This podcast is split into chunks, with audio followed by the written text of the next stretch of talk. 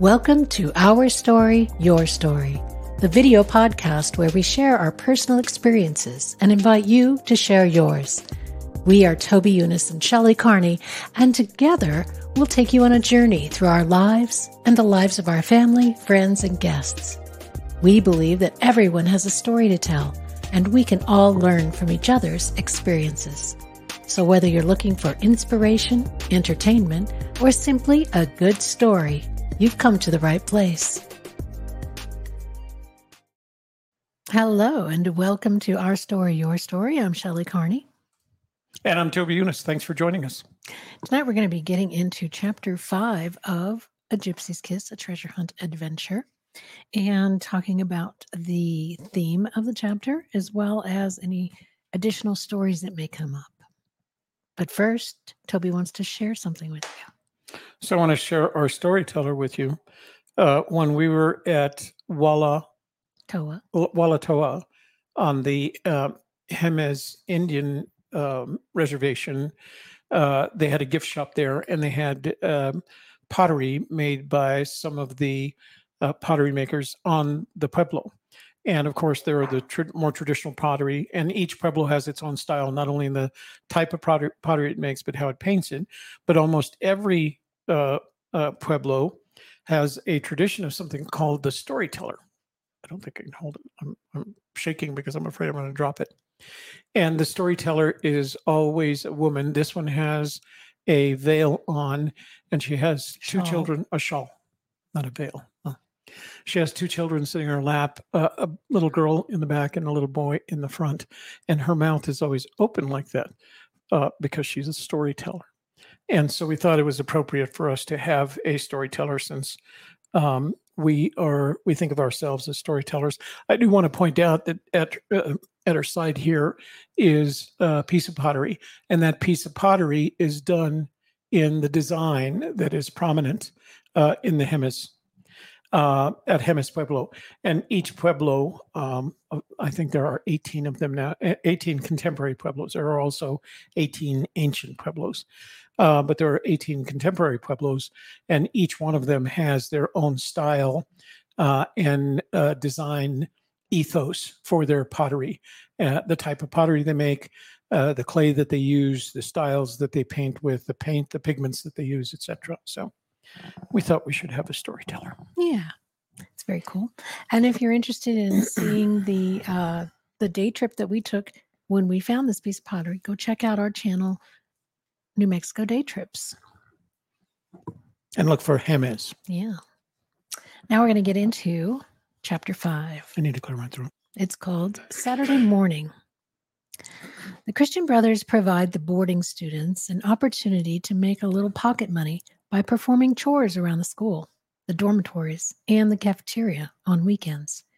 My favorite is getting paid to buff the long hallways on the first and second floors of the classroom building.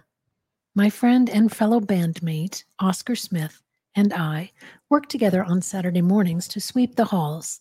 Then he assists and allows me the joy and fun of buffing those hallways to a mirror polish with a buffing machine that is bigger than me. In a very short time, I learned to move the big buffing machine to the right by lifting the handle ever so gently, and then back again to the left by pushing down on the handle. Then I take a step back and repeat the process while Oscar collects the electric cord behind me and sprays wax from a can on either side of my feet. I love the crescent moon shapes of pure reflective finish that I leave behind on the hallway floor. I always imagine that after arriving on Monday, my fellow students will look down and admire the handiwork of my shiny crescents. I consider repetitive work like this an ideal opportunity to clear my mind in a peaceful, free flowing Zen meditation. However, today, Oscar wants to talk.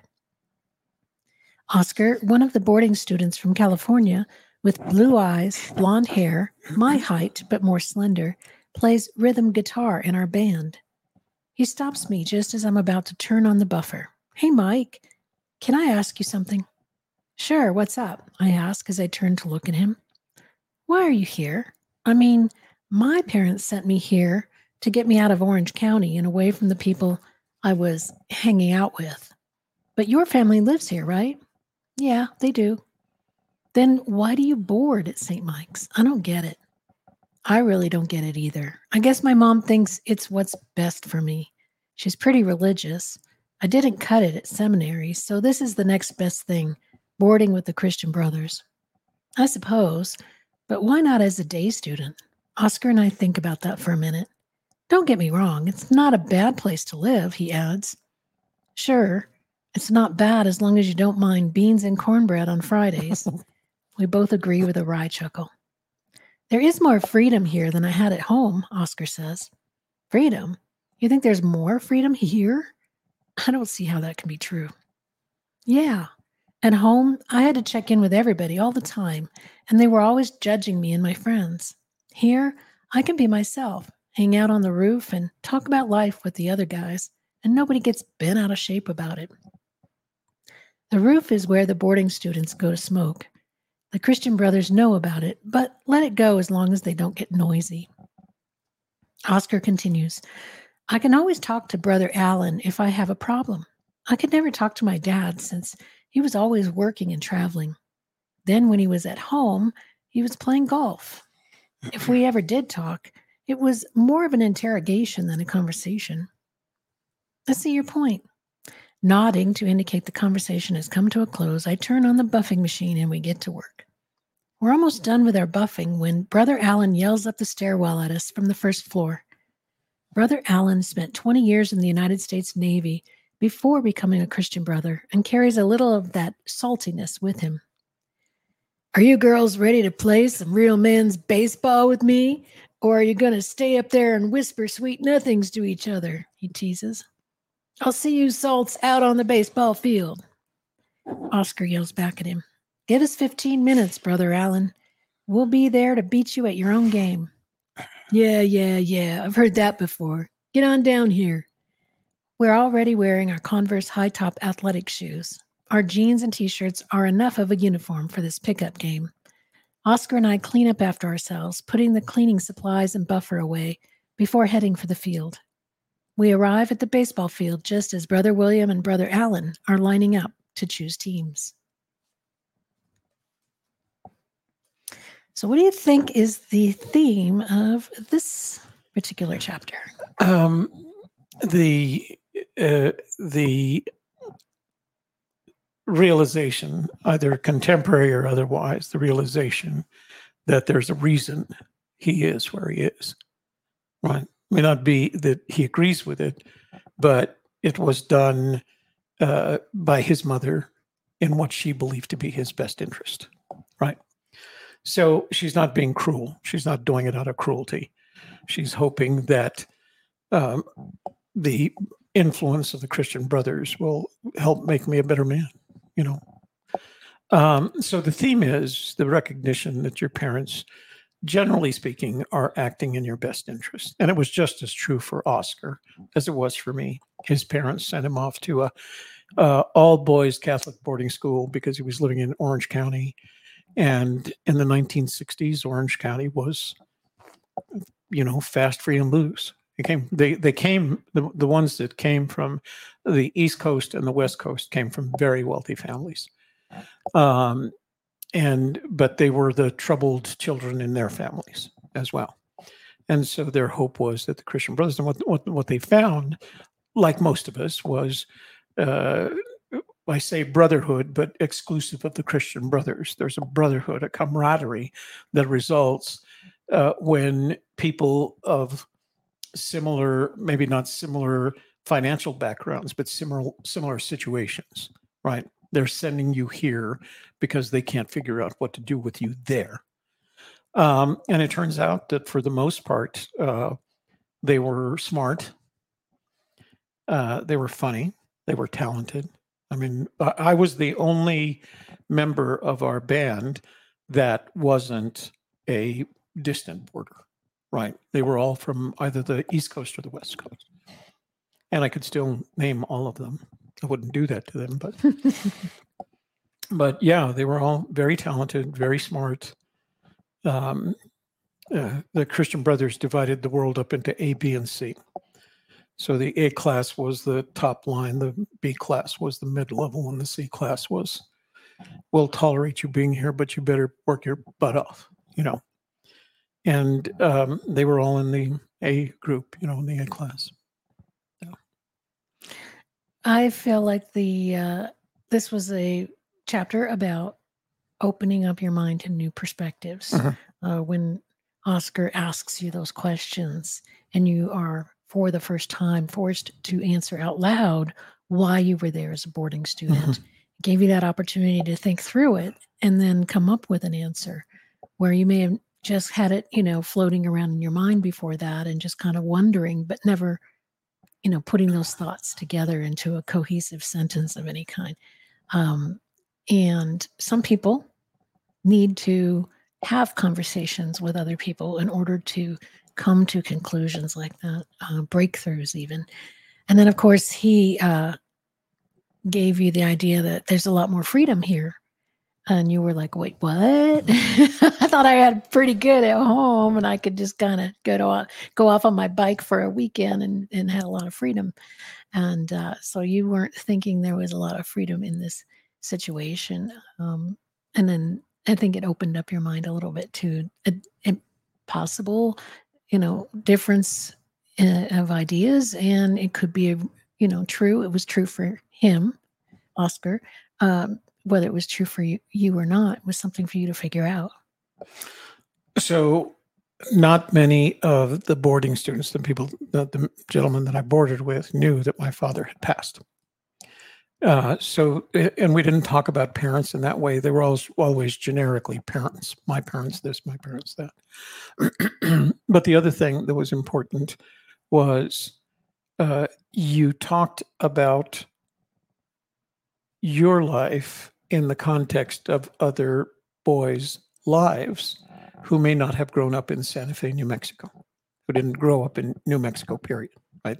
They came from California, New York, New Jersey, Pennsylvania, Florida, um, with all kind of the same situation. Their parents needed to do something with them because they were afraid they couldn't do anything with them. Mm-hmm. And so you had that in common. Uh, and the point that you make about the freedom, yes, uh, if I was at home, I'd have the freedom to go off on a biking weekend, but I would have done it by myself. And I would eventually had to come home and face the music for having done that without telling anybody. Um, so the the freedom was was a uh, ethereal. It, it wasn't real it was your interpretation as a 13 12 13 14 year old of what you thought freedom might be like. Uh, in reality uh, your freedom comes when you start meeting other people with uh, like interests like minds. Uh, some of the best conversations i started having about life came from conversations that i had with other students as a result of our studies you know because always it's always in the context of what your experiences are whether it's government or uh, you know uh, uh, any of the courses that we took that that that high school students take um, was always in the context of you could go back that night and instead of dealing with the other kids and dinner and homework you could go back to the dorm or where or up on the roof and you could have these serious conversations that you might eventually have in college anyway. It was like that. I don't want to call us, we weren't the beat generation, but we were that generation where I learned to start having conversations and the and, and then learned from the conversations because I realized not everybody thought like I did. And uh, that's where that idea that the more you talk with people, the better person it makes you, you know, if you can have those conversations because they bring something different to the table. Most of the kids that came from the East Coast came from families that I would say were at the time the classic definition of conservative Republican. You know, and so that's they had grown up and that's where their ideas came from. What was interesting is most of the kids that were coming from the West Coast had grown up in families that were liberal Democrats. And so almost everything that we talked about in the evenings had some sort of influence that came from that, and you could start debating it. And that's when we started. We, nobody back then was cultish about their politics. Uh, we were all open to the possibility that somebody had a better idea. Uh, you know, one of the interesting thing about that period's politics, is, and not many people know this, for as bad a reputation as Richard Nixon had as a conservative Republican, he did more in terms of environmental protection than any other president before or since. Now, he was doing it for selfish reasons because he was running against Democrat, uh, Edward Muskie, who, uh, who was oriented towards environmental protection. So he wanted to put himself in a position. The EPA would not exist were it not for Richard Nixon. And so we would have those conversations. Look what Richard Nixon has done and, and, of course, I was always like, yeah, exactly. Look what Richard Nixon has done, guys. You know, so uh, those were the beginning of the kinds of conversations that have continued through the rest of my life that enable new learning, new experience, uh, new reasons to try and do different things. So, I'm hearing you say that uh, you went to school at St. Mike's, St. Michael's, uh, St. Michael's. What was it? It Academy? was just St. Michael's High School. High school, and oh, uh, St. Michael's All Boys High School. Okay, and because it was a boarding school, mm-hmm. and it accepted kids from all around the United States. Mm-hmm. You had a much more cosmopolitan student body than any other school in Santa Fe, probably in than in New Mexico. There was another school uh, and it was an academy, like St. John's, and was based upon um, the. Uh, have you ever heard of the what are the the great books of the Western world? And the entire curriculum was based on, and I think at the time there were 57 of them. Uh, the 57 great books of the Western world. And it was similar in this. The, the difference was it accepted boys and girls and uh, it was way more expensive than St. Mike's. And so it attracted a certain number of kids from out of uh, Santa Fe and New Mexico. We had European students, mm-hmm. we had South American students, we had Asian students. One, the whole time I was there. uh, um, there were no, we had one black student, but that was because Santa Fe was just, we only had my recollection is that we only had one black family in uh, Santa Fe, and actually they weren't black as much as they were they were Cuban, mm-hmm. and they had immigrated. Um, so we had we had influences from all around the world, and uh, those experiences of other kids from other cities and states and uh, financial situations and other backgrounds, you know, uh, was a, a great kind of eye opening realization that there is something other than Santa Fe. You know, I, and that's where I don't know if I do it in this chapter or not, but there was a point at which I, I started thinking about every time they talked about someplace, they talk about Florida. And I think to myself, whoa, blue green waters and lapping up on these white beaches. And mm-hmm. my, you know, I had never been to Florida. The closest I've been to the ocean was when we'd go to California to go to Disneyland and things like that and it, and it was beautiful but the way they described florida was like oh man i have to i have to get there. And then when they talked about new york uh, the big city you know manhattan and the lights and the tall buildings oh man i have to get there. Of course the christian brothers were always talking about new orleans and and the food and the people and the music and oh i have to get there you know? Um and i feel like had i been stuck uh, in a uh, as a day student because my mother insisted we go to Catholic schools. So the likelihood of me ever attend uh, before college, I didn't attend anything but Catholic schools. But at the end of the day, I'd go home like everybody else. Mm-hmm. So your conversations were limited to your family unit, you know. Right. And at uh, St. Mike's, your family unit was from all over the world, and with completely different experiences than you having grown up in Santa Fe. I mean, I was literally the small town kid. Did your brothers go to St. Michael's? Uh, no, neither. I think, I think Vincent went one year, and that was the last of his high school. And I don't think Paul even continued after the eighth grade. Neither one of them continued. Um, and and then two years after I graduated in 66. By 68, they were co ed. By 70, they were no longer boarding students. When J- Jason went back to go to St. Mike's in his senior year, because my father graduated there, I graduated there, and he wanted to graduate from there. So he came back. And um, by the time he got back, uh, it was over there on Zia Road. You know, it wasn't downtown anymore. And it was co ed and it was non boarding. So he graduated from complete, and his graduating class was like 400. Hmm. So mine was 107, I think. Mhm. So it was completely different by that time. So it sounds like it really set you up for a lifetime of adventure because you got to meet people from all over the world and have conversations with them and deep conversations rather than just homework or what's for lunch, but actually talking about where they had lived and what their families were like, what they did in their spare time. You know, the other night you and I were talking about libraries, you Mhm, know, school mhm. libraries. Some of the most interesting conversations I had in high school occurred in the library because we'd go there to do our homework because it was hard to do in the dorm.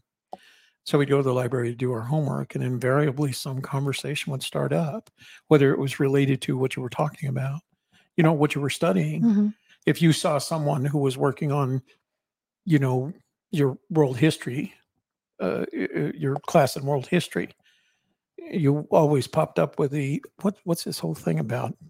Why did spain become a fascist country? you know etc and that would lead to this marvelous conversation where there's five or six people sitting at the same table working out the same conversation working out the same problem with a conversation that's going back and forth you know without uh without any uh preconceptions of what they believed whether they were Democrat, Republican, you know, whatever, what it, whatever it was, you could have, you knew you could have a conversation that wouldn't be influenced by your preconceptions. And as a matter of fact, I recall very distinctly, his name was Danny. He always got into conversations and he had a preconception of the of having been Spanish and not that he was any more royalty than any of the other Spanish kids, but he had this preconception that the, the heroic conquistadores and th- things like that. And he even kind of walked, he grew a must, a early mustache, I remember. and uh, he wasn't quite unbearable, but you didn't end up talking to him long because it, there was always that, that kind of Spanish influence uh, that, uh, that came in. And of course, the truth was you know you could be just as embarrassed about having your spanish heritage based on what the spanish did well you know in the early years here. Uh but he made it like no danny that's not what we were talking about. There was a, a lot of those. No danny that's not what we were talking about okay? We were talking about fascist spain all right? That's where we're at today. we don't care about your royal family. Thank you. It was always fun So another theme that I have seen uh, throughout your stories is when you were a kid, you liked to play with boys, uh, made up things like army and Mhm. army more than anything. You told me, right? absolutely More than cowboys and Indians, or more Yeah. than cops and robbers. It was always army. Mhm.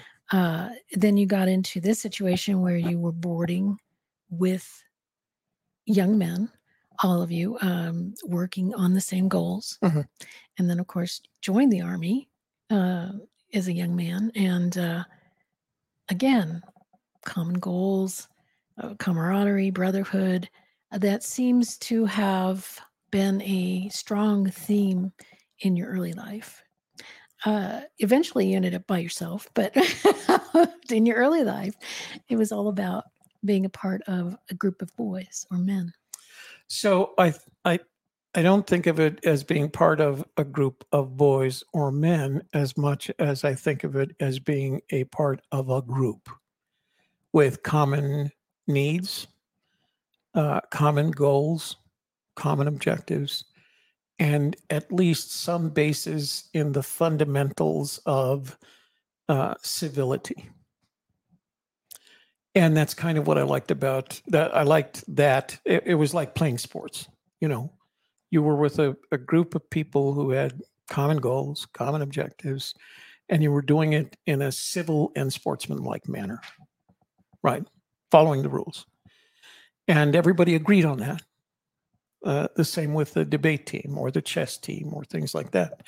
There was a camaraderie that came from the fact that you shared these common goals and you did it under the same set of rules.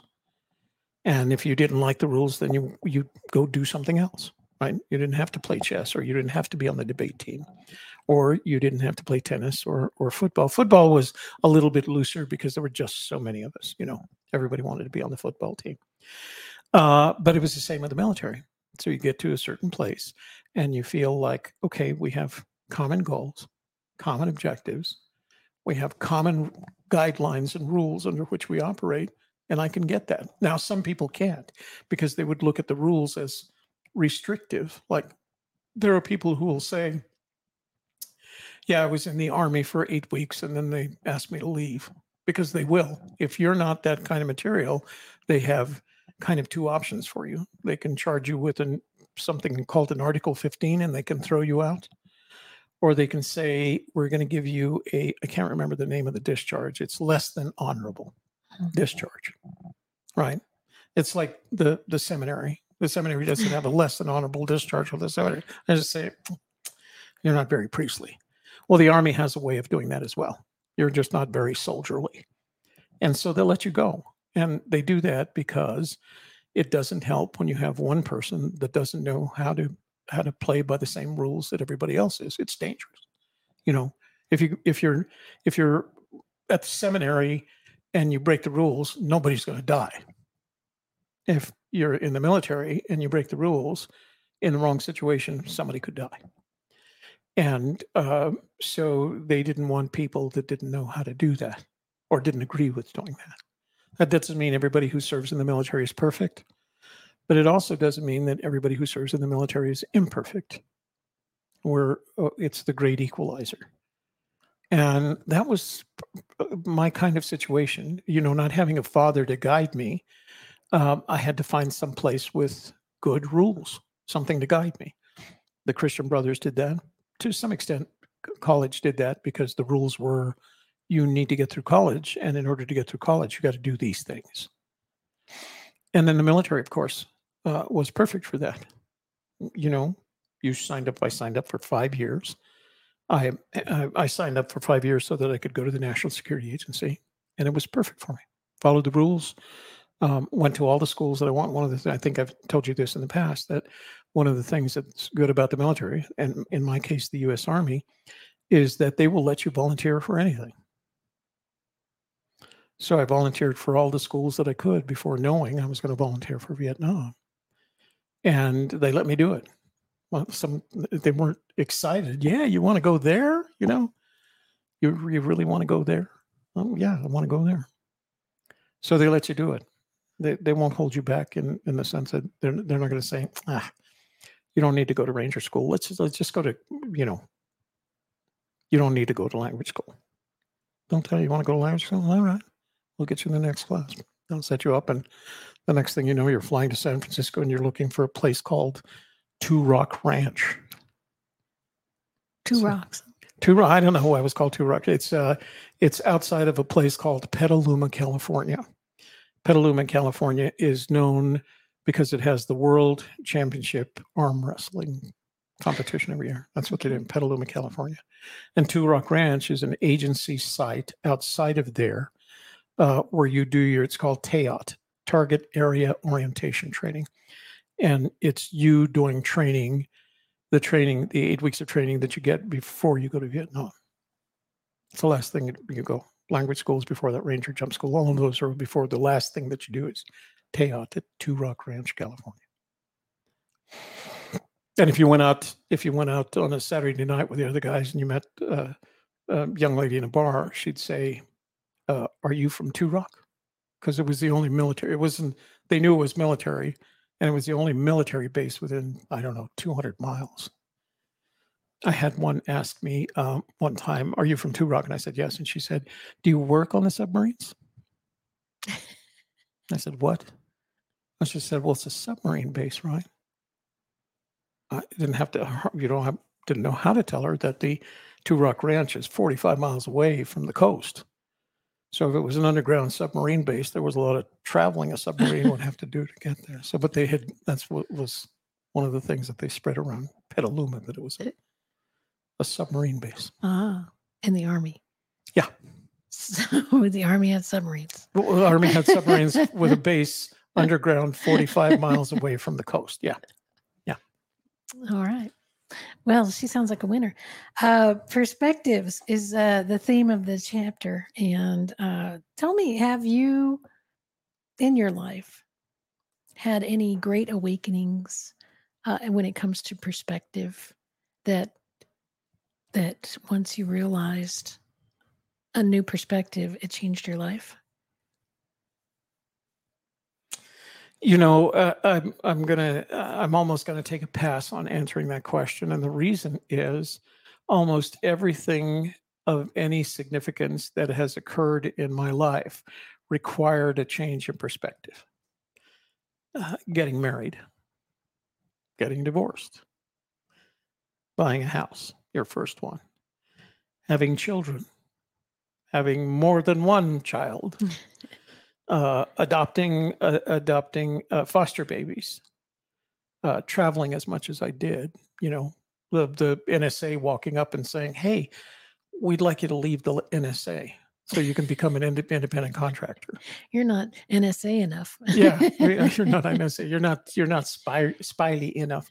Um, uh, so uh, almost, uh, I suppose, at my age, I can look back and not count, uh, not be able to count the number of situations that in life occurred and required me to change my perspective.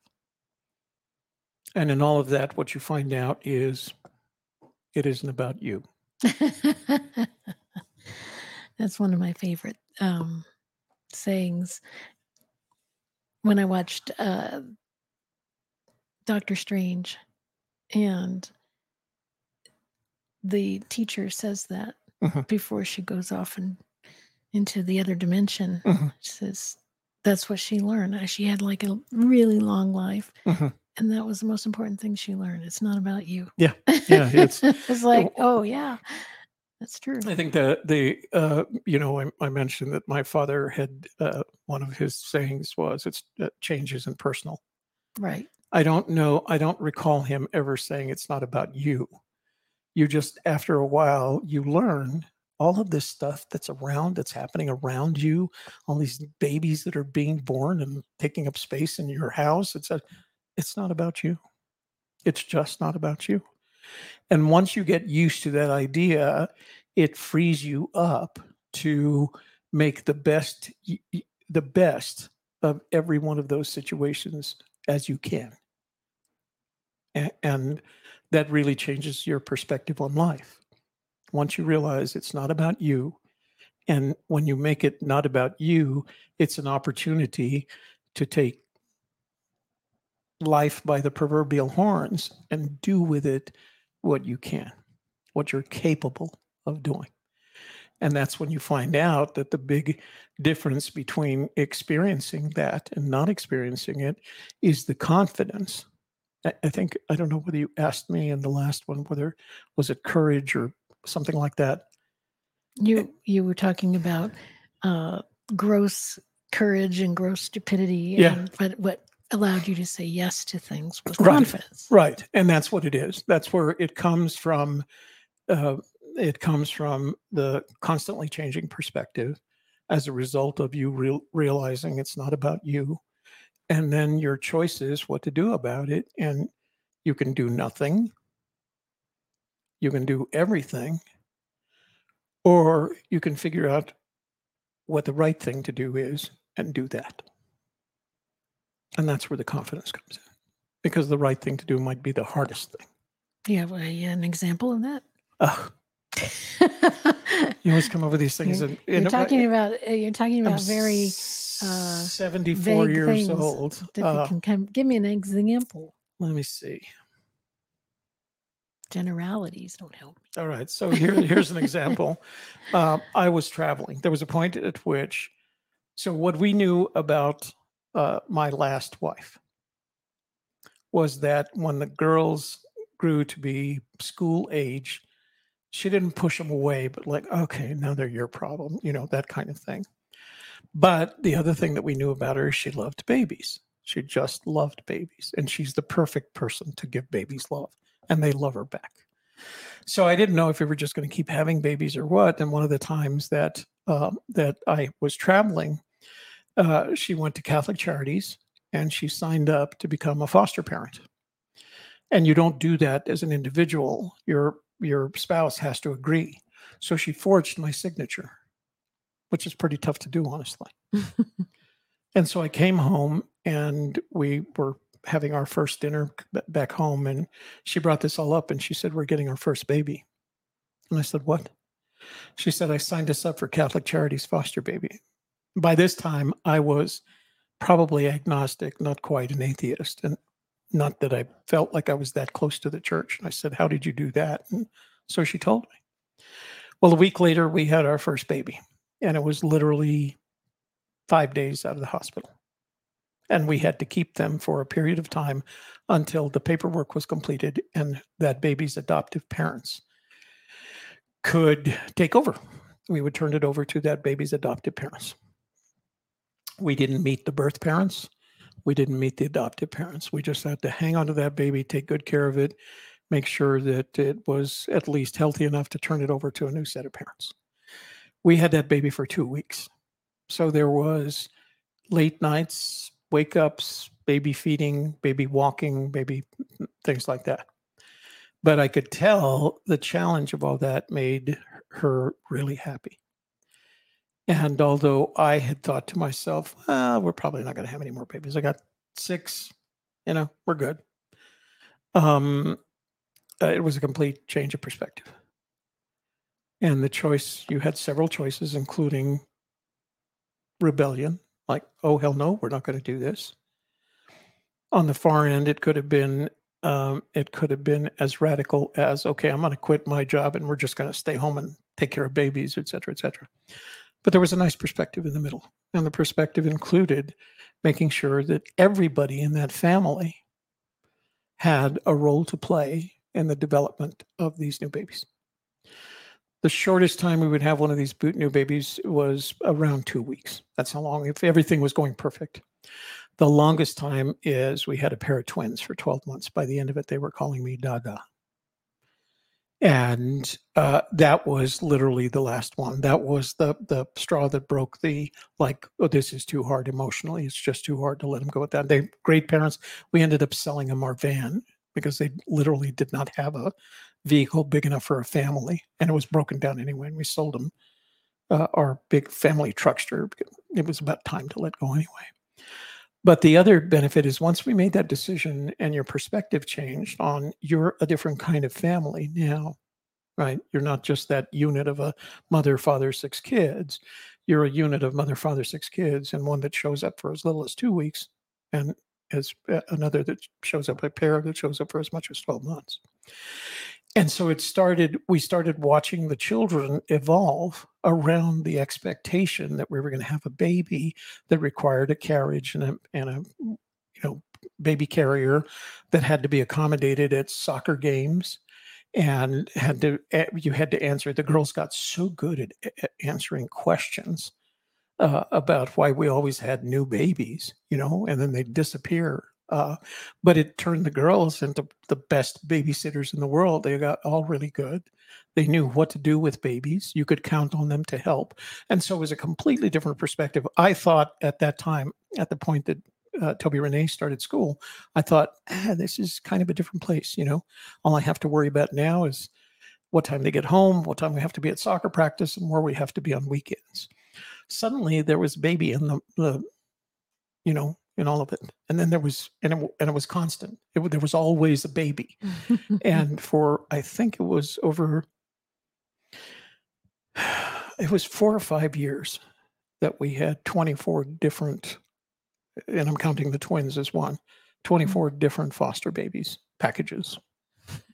Um, and so it was another four years of completely different perspective, different goals, different, you know, and making sure that your children, your own, your blood children, were uh, confident enough of their expectations of what you owed to them in terms of a relationship you know because babies are demanding they're time consuming they're demanding and so you wanted to make sure that all the others weren't feeling cheated by all of this and apparently not because the, the three youngest of course now have what four six eight and one of them nine children between them. And um and so it worked out good for everybody but it, that that I think for me is probably the most recent example, uh, not counting the last divorce, et cetera, et cetera. So,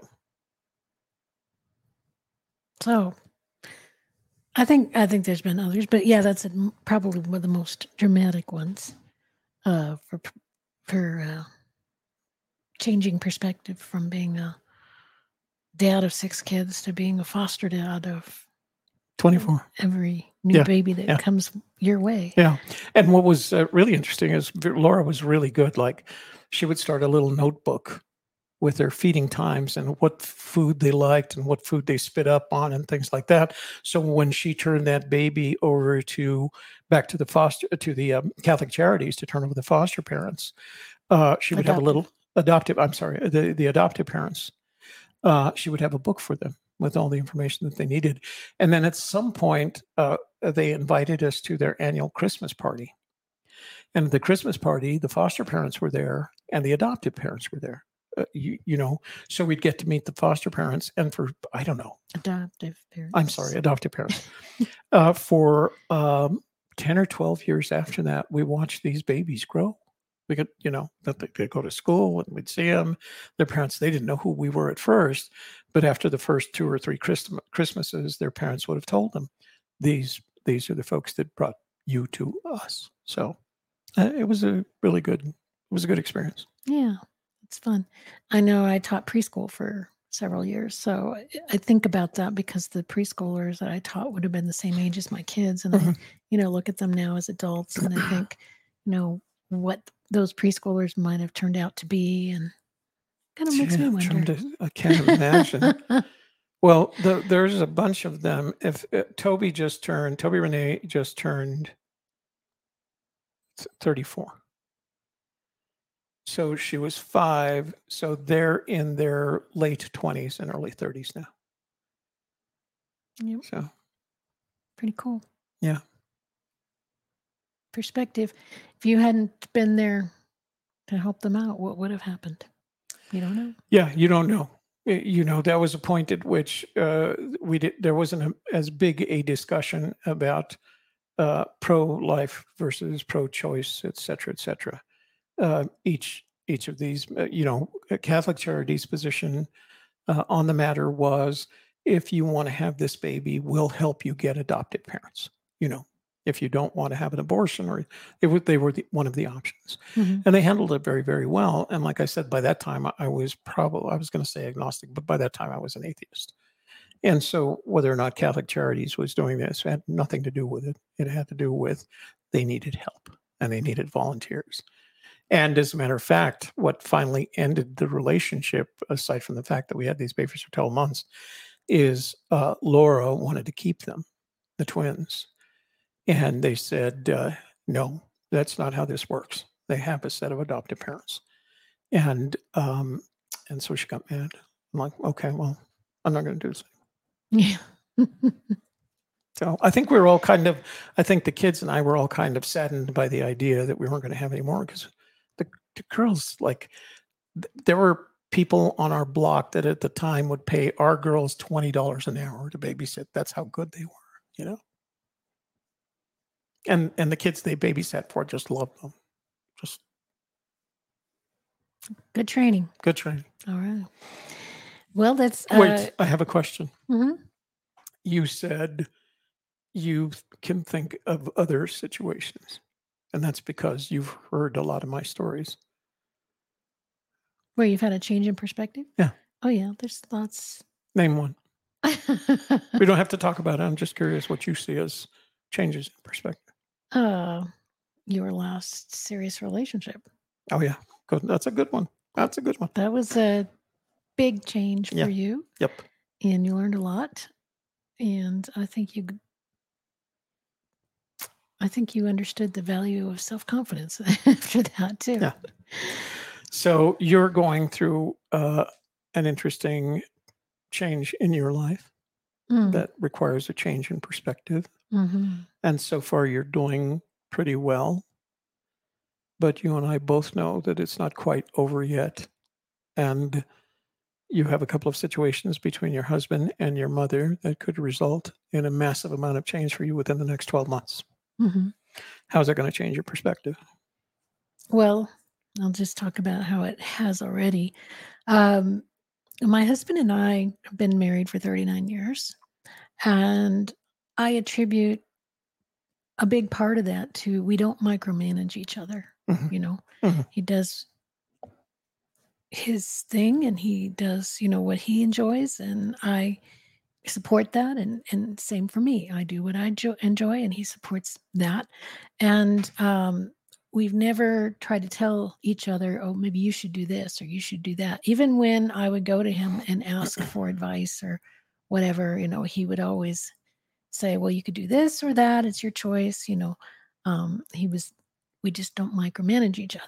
Now that he's just you know in this position where he's uh not really he's losing the ability to take care of himself and that's hard for anybody but Mhm. especially a man uh who has always been the breadwinner of the family and you know uh the dad and just had that role of Mhm. the masculine role and and now it's you know i'm holding the door for him instead of the other way around and and it you know kind of it's hard it's hard for him uh, so we're both having to learn a new perspective Mhm. that I am capable of taking care of us as a family. And that's, you know, that's kind of new for both of us. and it was always, I was always, I hated talking on the phone. I hated making phone calls.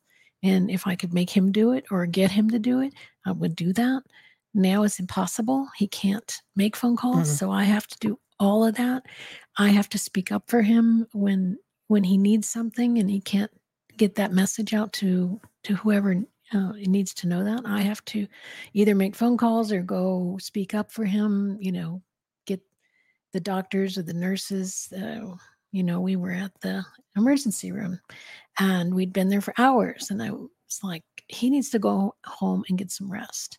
And you know, and I started really making a fuss and I don't do that. I'm an introvert. I'm a quiet person who just waits their turn and follows the rules, but he needed this. So I spoke up. I went to the nurses and I complained and I said, you know, if you cannot do something for him uh, right now, then we're going home. Well, do you want to speak to the charge nurse? Well, yes, of course I do.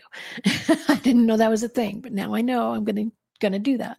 So they sent the charge nurse to us and um I had that conversation with him. I was like, you know, we've been here for several hours. He's tired. He needs to go home and rest. And and then he said, I have a room for you. You don't have, you know, I have a room for you right now. Okay. so it's like you have to complain and be a squeaky wheel. Squeaky wheel gets the grease. But I've never been like that. You know, I I would always if if I needed something, I would ask you to go do it, Mhm. right? Uh, that's why I love going to dinner with you because I can just tell you, here's what I want, and that's what I want, like, and and this is wrong, and you would take care of it, you make it right, um, and that's kind of how I was. But now I have to be the one making things right, and it's a big change. Um, but I, you know, you do it for love. Well, y- yes, you do it for love, but you also do it because you can. How long have you and I known each other? Ten years. 10 years? So 2013, Well, 2012 actually. 2012. So 11 years. So you've you've heard me say this before, but I've watched you evolve significantly, not just traditional 12 years worth of evolution, but I've seen you over those uh, 10 or 11, however long it is, years, um, become more confident, become more knowledgeable, become a little bit more of an extrovert, not not more extrovert than introvert, but able to handle those situations, and the confidence to say, uh, "Take care of this for me." Right. I don't want to do that. Take care of it for me. and that's actually a good place to be. So, honestly, I think the timing in terms of your development is there, there is no perfect timing for a family member with cancer, or in your case, uh, one family member with cancer and one family, family member suffering from a stroke. But in terms of the timing in, in the context of your personal development, it's perfect the timing almost accommodates the idea that you are at a point in your life where you're almost beyond ready to take on the challenges associated with what's going on in your life right now. Well, and that's the uh, benefit of taking a overview perspective rather than being in the middle of it. You know, yesterday when I was looking for advice, I went to a credit union, I went to a bank, and I went to you. And each one I asked, I need advice. And I came to you because I'm in the middle of this and I can't see everything. Um, but you can if I, you know. Mm-hmm. And and I would explain it to each person. And the first one couldn't help me. The second one was like, uh, you need to talk to somebody else who's not here. Uh, and then you were like, oh, well, here's what you need to do. And this is why it makes sense to do it that way. And you knew that I needed a logical answer. And that's what you gave me. Here's the logic. Here's why it works. Here's how it works. Here's what's, you know, what you should do. And you didn't expect me to just do it because you said so, mm-hmm. but you explained it and gave me that logic to hold on to. And that is what made all the difference. It went, I went from being I don't know what to do to I know exactly what to do now. And it, because you helped me to gain that perspective over, you know, the whole picture rather than just being in the middle of it. So, for a variety of reasons, if this was two years ago, you and I would never have had that conversation. You would have never felt the need to have that conversation with me or anybody else. Now you look at it and say, I'm going to have this conversation with a bunch of people. And the, fir- the I don't first have one, a choice, and I have a tight timeline. exactly. That's yeah. the point. So you're ready. You're as ready for this as you are for anything else. Because two years ago, you would have either said to Kevin, "Take care of this for me," or you would have said to me, "Take care of this for me." You pay him on the personal side, me on the business side. Uh, but now you go to person number one, and you tell them what you want, and they can't. They can't give it to you. It's not their fault right? You go to person number two and they can't give it to you. You come to person number three, and as usual, you don't have to ask me for advice. I will give it to you. just ask a question. Yeah, and, just ask the question, and, and, you'll get a you'll fill up an hour. Right, you'll get the response that you may or may not need. but what I'll do it is in a way that will allow you to make a decision. We don't. We don't. Up until recently, we never talked about each other's respective finances. That was not our business. Your financial business was with your husband. Mine was with my accountant, right? So we haven't had those conversations, but you knew that I've managed to get this far, so I might know a little bit about it. And so you asked the question, you, you got the answer, not necessarily that you wanted or needed, but that was helpful, that you could understand and make further decisions about it. And you walked out last night going like, okay, I got to take care of some of this stuff. And you did today. When we talked today, you said you had done this, this, this and this and took care of it. That's the Shelley that that is different from the Shelley that I first met back in 2012. Yeah. Back then, I was more about getting people to do what I wanted them to do by, you know, kind of bringing them into the fold mm-hmm. and, and, supporting their strengths. Mm-hmm. Uh, and like for instance when i put together the uh the web series mm-hmm. and i bring in the camera guy and i and i point everybody at him and i say he's the camera guy. Look what he can do. You know and then of course he wanted to do it because everybody's like yeah that's him. He's the camera guy. She said so. And you know then i point at this guy and i'm like this guy he's this you know this. He's this is his strength. And everyone's like oh yeah i see that. And so that you know just bringing everybody together but it wasn't about me it was about the team Mhm. now i'm like it's not about me but i can still make it happen by myself Mhm. i don't have to have the team if, you know i can do it Well, i even if you did have a team, your position has, has, has changed from team coordinator to team leader. Right. The the reason you had three conversations l- yesterday was you you're leading this team now, Mm. and and I need your advice. Don't expect you to do it. Don't expect you to take it. I just need to know what if you were in the same situation, what would you do, and then I'll take it from there. That's team leadership. So, again, a difference between the Shelley that I met in 2012 and the Shelley that I know. well, I have all of these skills. So if you need somebody to be a team leader, apparently I'm good at it now. yeah, you are. Just all right. Well, this was chapter five. If you have not yet watched chapters one through four, please do so. Uh, they're all in one playlist. It's a video podcast, and uh, we would love for you to follow along throughout the entire A Gypsy's Kiss book with us. Uh, we will be going next week to chapter six and on and on, just like that. And we hope that uh, that you get a lot out of it, and that's why we wanted to read each chapter individually and really dive deeply into not just the story itself, but all of the personalities that are involved in all the things that we learned, all the lessons we learned from not only living it but also writing about it. Writing about it. Yeah. Yeah. Yeah. I think it was a, it was a good process uh, that we went through when we decided to write it. Uh, I just don't know how we managed to take one of the shortest chapters in the book and turn it into a one-hour. my one. gosh, yes. Okay, so like I said, if you haven't watched the others yet, make sure you uh, go look at the playlist and watch the other videos and uh, leave comments. Let us know what you think about them. If you have stories to share, write to us at stories at agkmedia.studio.